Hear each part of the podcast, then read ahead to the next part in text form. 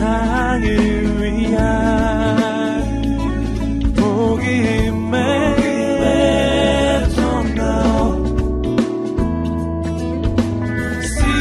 CGN TV.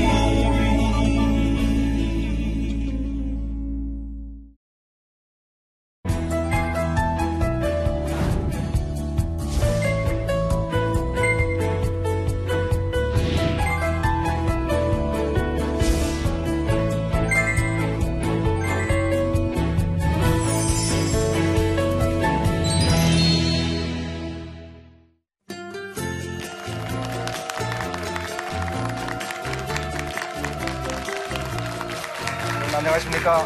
반갑습니다. 직장사역 연구소에서 섬기고 있는 원영일 목사입니다.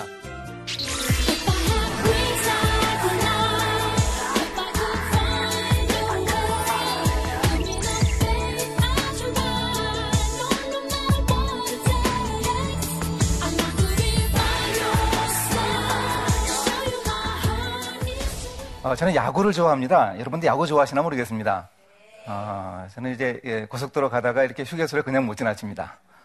들어가서 야구 한번 하고 가야 되고, 제가 고등학교 2학년 때 프로야구가 시작이 됐거든요. 1982년이었습니다. 한참 공부하려고 그러는데 프로야구를 시작하더라고요. 당시에 이제 제 학력고사 성적은 그 야구하고 깊은 관련이 있습니다. 그게 엉망이었던 이유는요. 제가 이제 그때 대학 때도 야구를 많이 봤는데, 뭐 지금도 많이 봅니다만, 그 당시에는 이제 공중파 방송에서 6시부터 9시까지 뉴스 할 때까지 야구 중계를 해줬거든요. 그래, 어느 날도 이제 그 야구 중계를 보고 있었습니다. 이만수 선수 아시죠? 이 이만수 선수가 타석에 들어섰는데, 지금도 해설하시더라고요. 하일성 해설위원. 이제 그분이 해설을 하면서 이렇게 얘기합니다. 이만수 선수는요, 야구장, 집, 교회, 세 군데밖에 모르는 선수예요. 여러분 어떻게 들으십니까? 이분은 야구장, 집, 교회 요 세 군데만 다람쥐 쳇바퀴 돌듯이 왔다 갔다 하고 다른 아무것도 모른다, 좀 앞뒤가 꽉 막혔다, 이렇게 들을 수 있잖아요. 근데 이제 그 상황이 어떤 상황이었는가 하면, 이 이만수 선수가 얼마나 자기 관리를 잘하나, 얼마나 스스로 성실하게 자기를 관리하는가 하는 얘기하면서 그렇게 얘기를 하더라고요. 제가 그 얘기를 들으면서 딱 떠오르는 생각이, 야, 이게 크리스천 트라이앵글이다. 가정, 직장, 교회, 이 트라이앵글이 참 중요하다 하는 생각했습니다. 그리고 이제 얼마 지나지 않아서 제가 사무엘상 22장 성경을 보게 됐습니다. 거기 이제 성경을 보니까 거기 이제 다윗 얘기가 나옵니다. 다윗이 이제 아둘람 굴이라는 곳으로 이제 망명을 갔어요. 피신을 간 것인데, 거기 가서 머물고 있을 때 사람들이 몰려옵니다. 여기저기 핍박받고 어려움 받는 사람들, 사회문화적으로 소외된 사람들이 잔뜩 몰려옵니다. 400명 몰려왔다. 그래, 이제 그들의 우두머리가 다윗이었다, 이런 얘기 이제 하더라고요. 그게 이제 다윗의 직장 생활이죠. 그 사람들을 잘 훈련시켜가지고 다윗 정부의 이제 초석으로 삼았죠. 그리고 이제 모압이라는 곳으로 다시 또 피신을 가는데, 거기 가면서 모압 왕에게 다윗이 이렇게 부탁을 합니다. 나는 그냥 야전에 있어도 됩니다. 그런데 우리 부모님 모실 공간을 좀 마련해 주십시오. 당신과 함께 궁궐에 있을 수 있도록 해 주십시오. 그 피난하는 상황 가운데서도 그 부모님에 대해서 이렇게 생각하는 모습, 이거 다윗의 어떤 생활인가요? 가정생활 모습이잖아요. 가정생활 모습이고, 또 선지자 갓이 나타나서 이제 하나님의 뜻을 알려줍니다. 이제 유대 땅 헤렛 숲으로 들어가십시오. 그러자 이제 다윗이 거기에 순종합니다. 들어간다고 더 좋은 일이 생기는 거 아니고, 여러분 가만히 한번 생각을 해보세요. 헤렛 수풀, 그리고 아둘람 굴, 모압 왕의 요새, 굴과 요새보다 이 헤렛 수풀이라고 하는 곳은 숨는 사람 입장에서 생각하면 더 안 좋은 곳이잖아요. 근데 이제 선택을 해서 가더란 말이죠. 이게 이제 다윗의 신앙생활, 경건생활, 우리식으로 따지면 교회생활, 이렇게 표현할 수 있을 것 같습니다.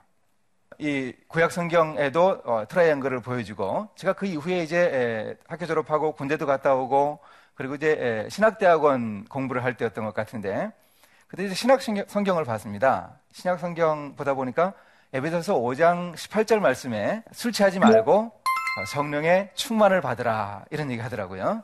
그 술 취하는 거하고 성령 충만 받는 거하고 이렇게 비슷한 거 봐요. 비교를 하는 거 보니까요.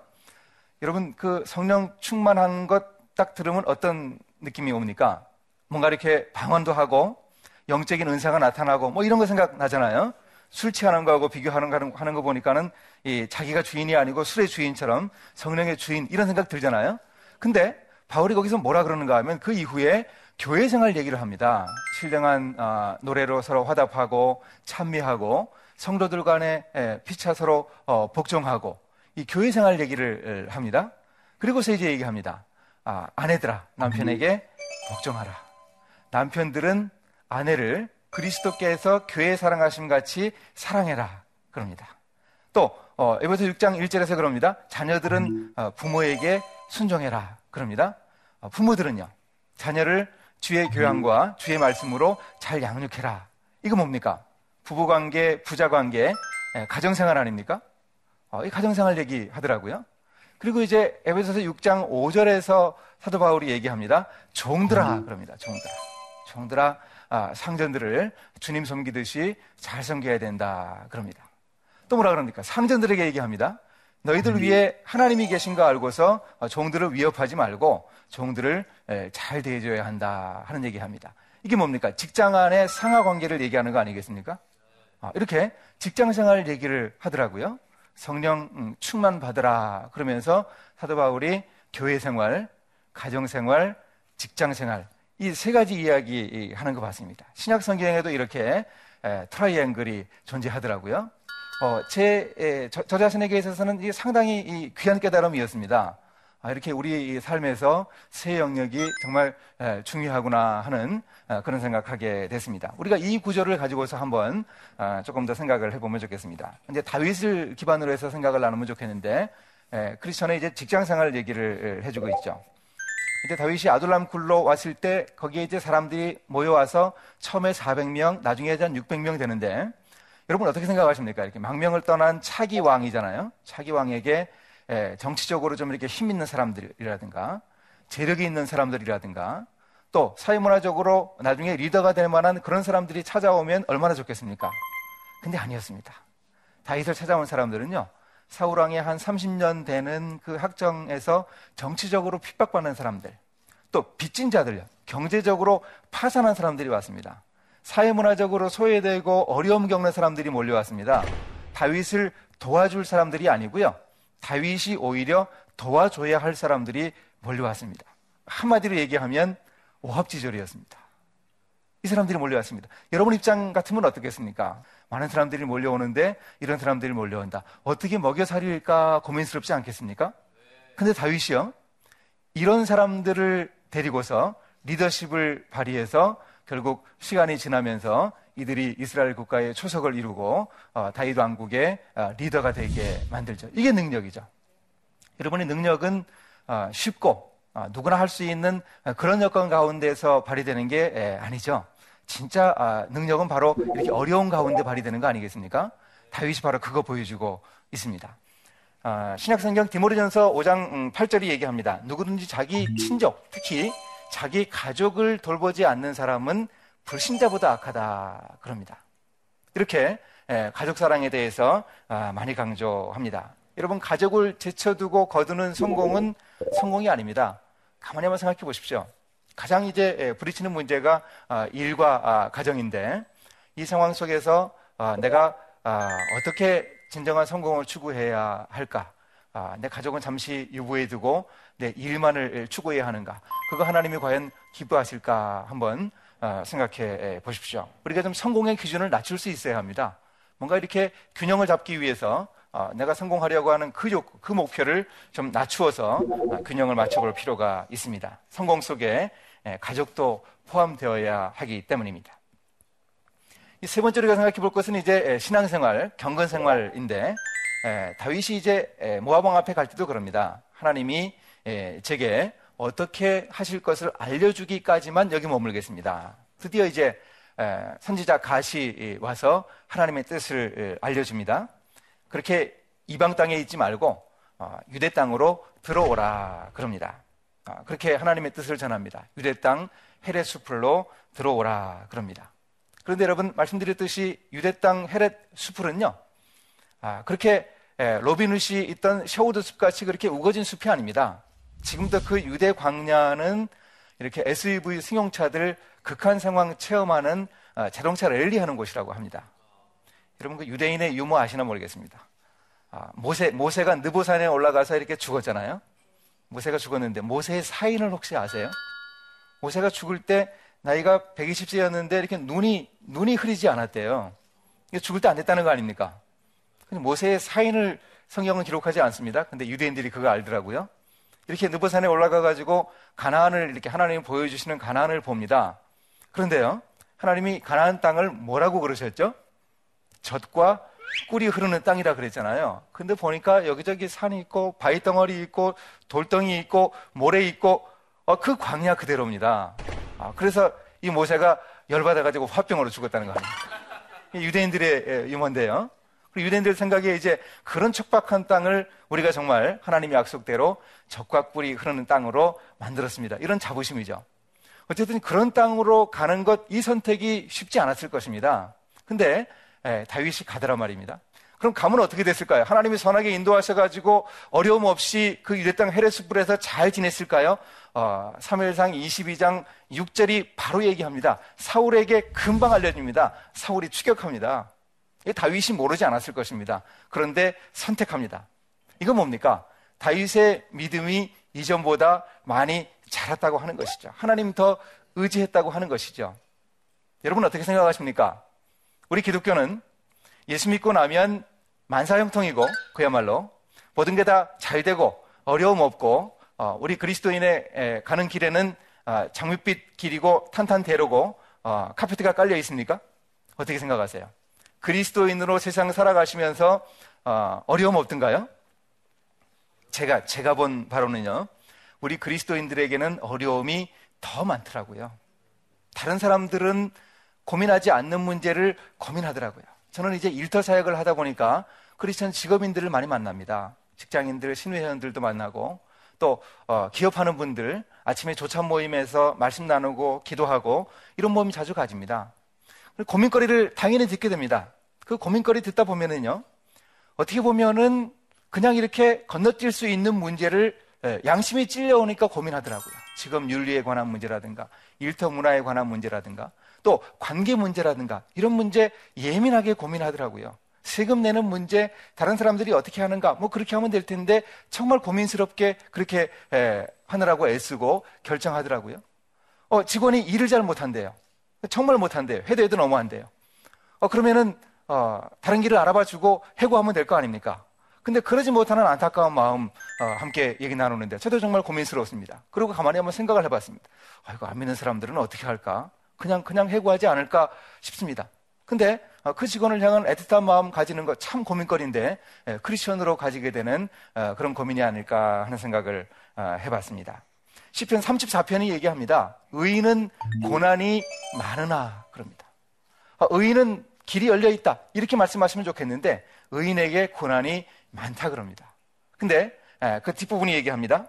여호와께서 그의 모든 고난에서 건지시는 도다. 하나님은 우리에게 고난을 주시고 어려움을 주시고요, 그리고 그 고난을 이겨낼 힘을 주십니다. 이게 하나님이 우리 인생길에 허락하시는 귀한 은혜입니다. 사도 바울도 그런 얘기합니다. 빌립보서에서 그리스도를 위하여 너희에게 은혜를 주신 것은 다만 그를 믿을 뿐 아니라 또한 그를 위하여 뭘 받을까요? 고난도 받게 하려 하심이라 그럽니다. 믿음으로 구원받은 그 은혜 얻은 사람들에게는 고난이 당연히 따라온다 이야기합니다. 이 갓의 지시를 따르는 삶이 쉽지 않은 삶이었는데 다윗이 그 일을 감당하는 모습 우리가 유념할 수 있어야 하겠습니다. 여러분, 트라이앵글을, 이렇게 된 트라이앵글을 펼쳐서 쳐본 적 있으세요? 그런 거는 안 해보셨죠? 근데 저는 짓궂어가지고 어릴 때 이거 트라이앵글을 이렇게 쳐봤습니다. 제가 저희 집 아이들 초등학교 때 가지고 공부하던 그 트라이앵글을 지금도 집에 가지고 있거든요. 제가 그걸 이렇게 펼쳐보려고 한번 힘을 좀 줘봤습니다. 근데 조금 더 당기면 되긴 되겠더라고요. 그런데 이게 부러지거나 아니면 제가 다치겠더라고요. 그래서 차마 못 폈습니다. 근데 제 어릴 적에 트라이앵글은요, 펴는데 그렇게 어렵진 않았습니다.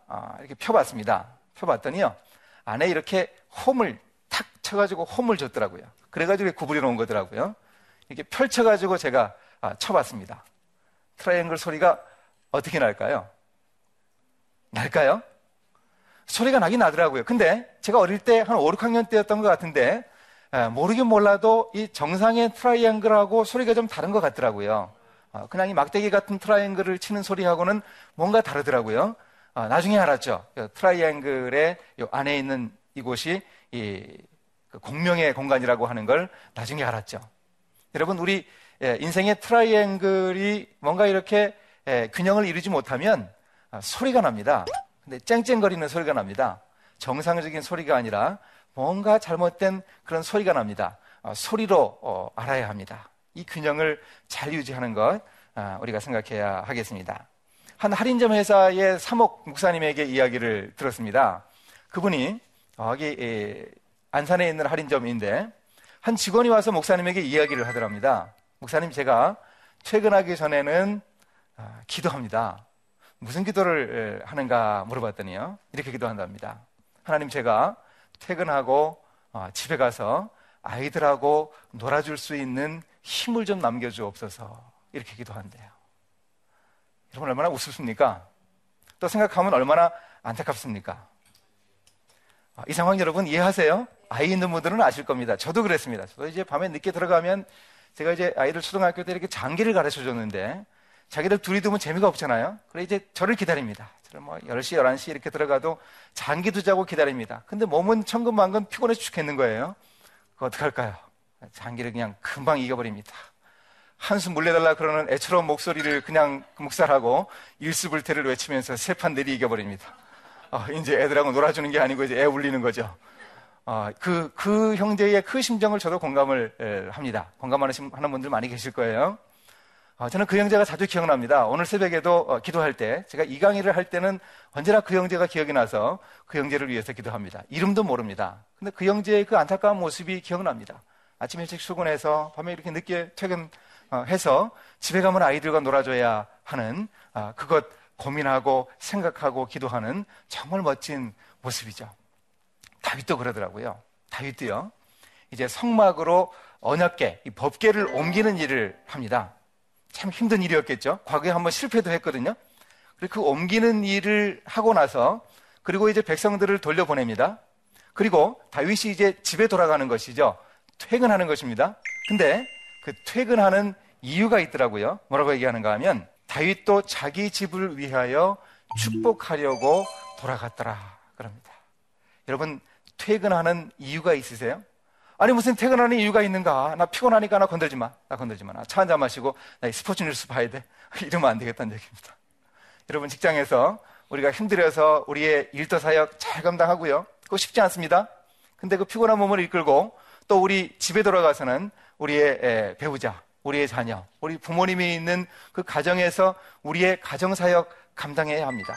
이런 고민하고 이런 노력하는 사람이 정말 멋진 사람입니다. 오늘 다윗이 바로 그런 모습 보여줍니다. 이런 멋진 트라이앵글, 우리가 추구해야 할 이런 트라이앵글의 주인공이 되면 좋겠습니다. 여러분, 오늘 나는 우리에게 한번 정리를 해봅니다. 우리 삶에는 기본적인 트라이앵글이 있습니다. 어떤 생활이죠? 직장생활, 가정생활, 교회생활, 이 트라이앵글이 있습니다. 정삼각형은 뒤집어도 정삼각형입니다. 직장생활이면 위에 올라갈 수도 있겠고, 가정생활이 위에 올라갈 수도 있겠고, 또 교회 생활이 위에 올라갈 수도 있습니다. 우리 인생 살다 보면 가장 먼저 신경 쓰고 애써야 할 것이 이렇게 바뀔 수 있습니다. 그렇게 바뀌더라도 이 정삼각형 트라이앵글의 균형은 우리가 결코 잃어서는 안 되죠. 이 균형 잘 유지할 수 있어야 합니다. 우리 삶을 한번 돌아보고, 나는 이 트라이앵글의 균형이 얼마나 어느 각도로 삐뚤어져 있는가, 이 트라이앵글 한번 쳐서 그 소리를 한번 잘 들어보시기 바랍니다. 이런 균형을 이룰 수 있는 우리가 될 수 있으면 좋겠습니다. 예, 이렇게 제 강의 마치도록 하겠습니다. 감사합니다.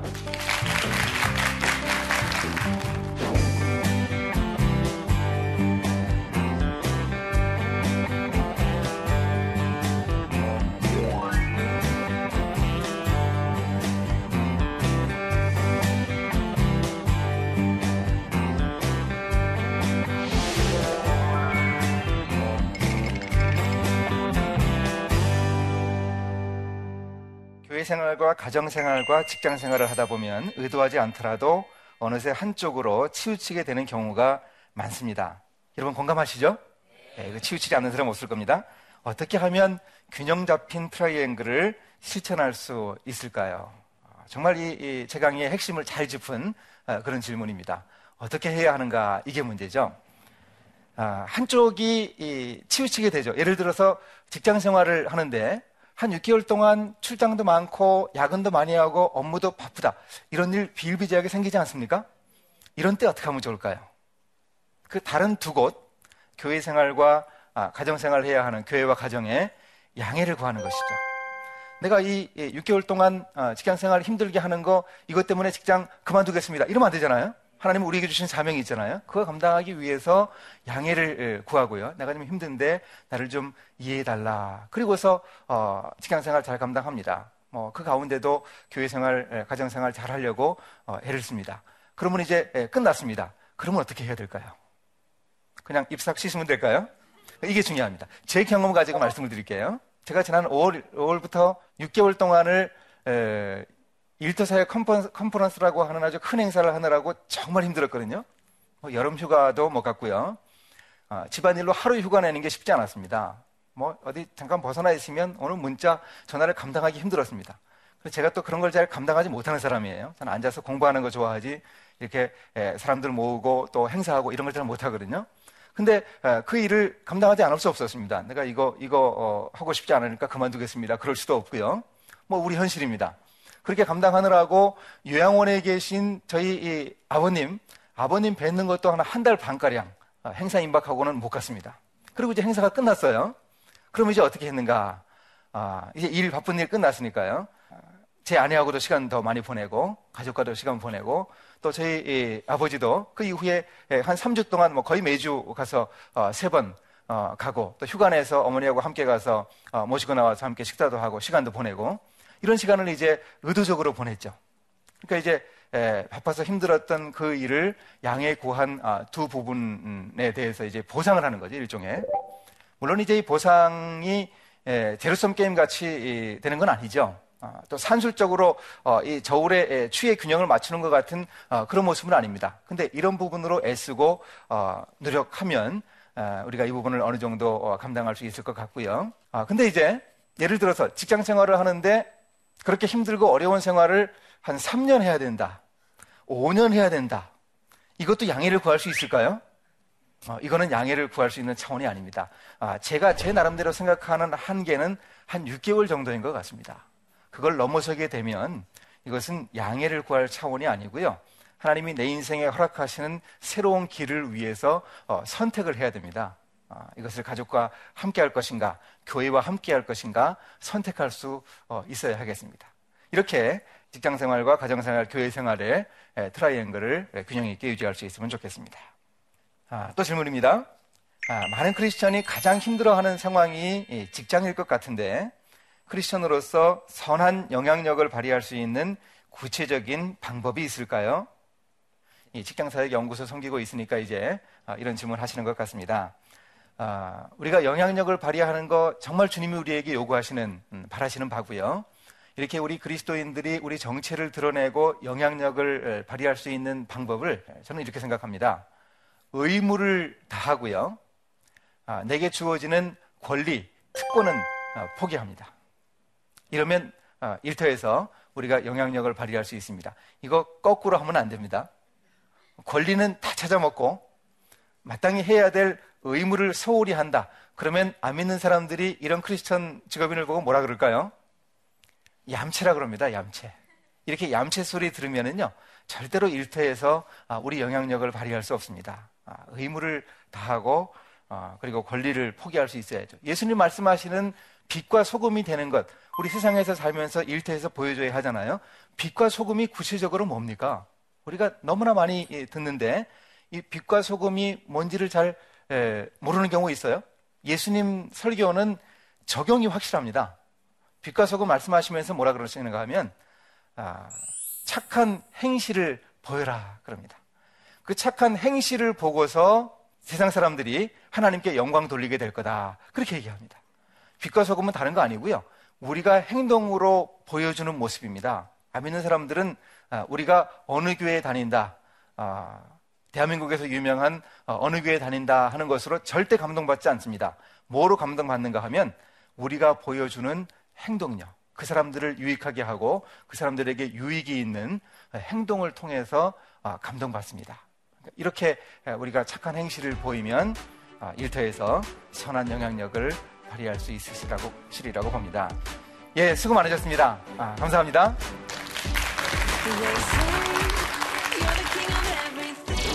성공이라는 이야기를 우리 크리스천들이 쓰기는 조금 거북스럽긴 합니다. 크리스천으로 살아가면서 성공을 생각할 때 좀 이렇게 딜레마에 빠질 수 있는 이유가 있습니다.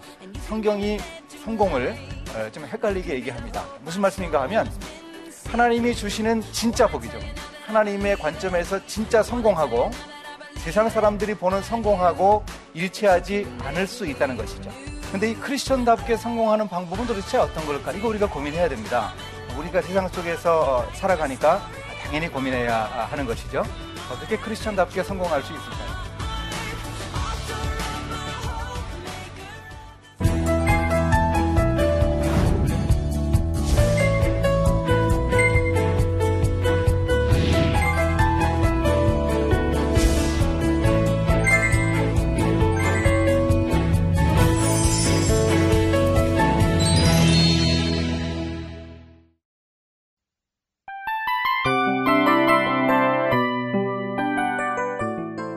이 프로그램은 청취자 여러분의 소중한 후원으로 제작됩니다.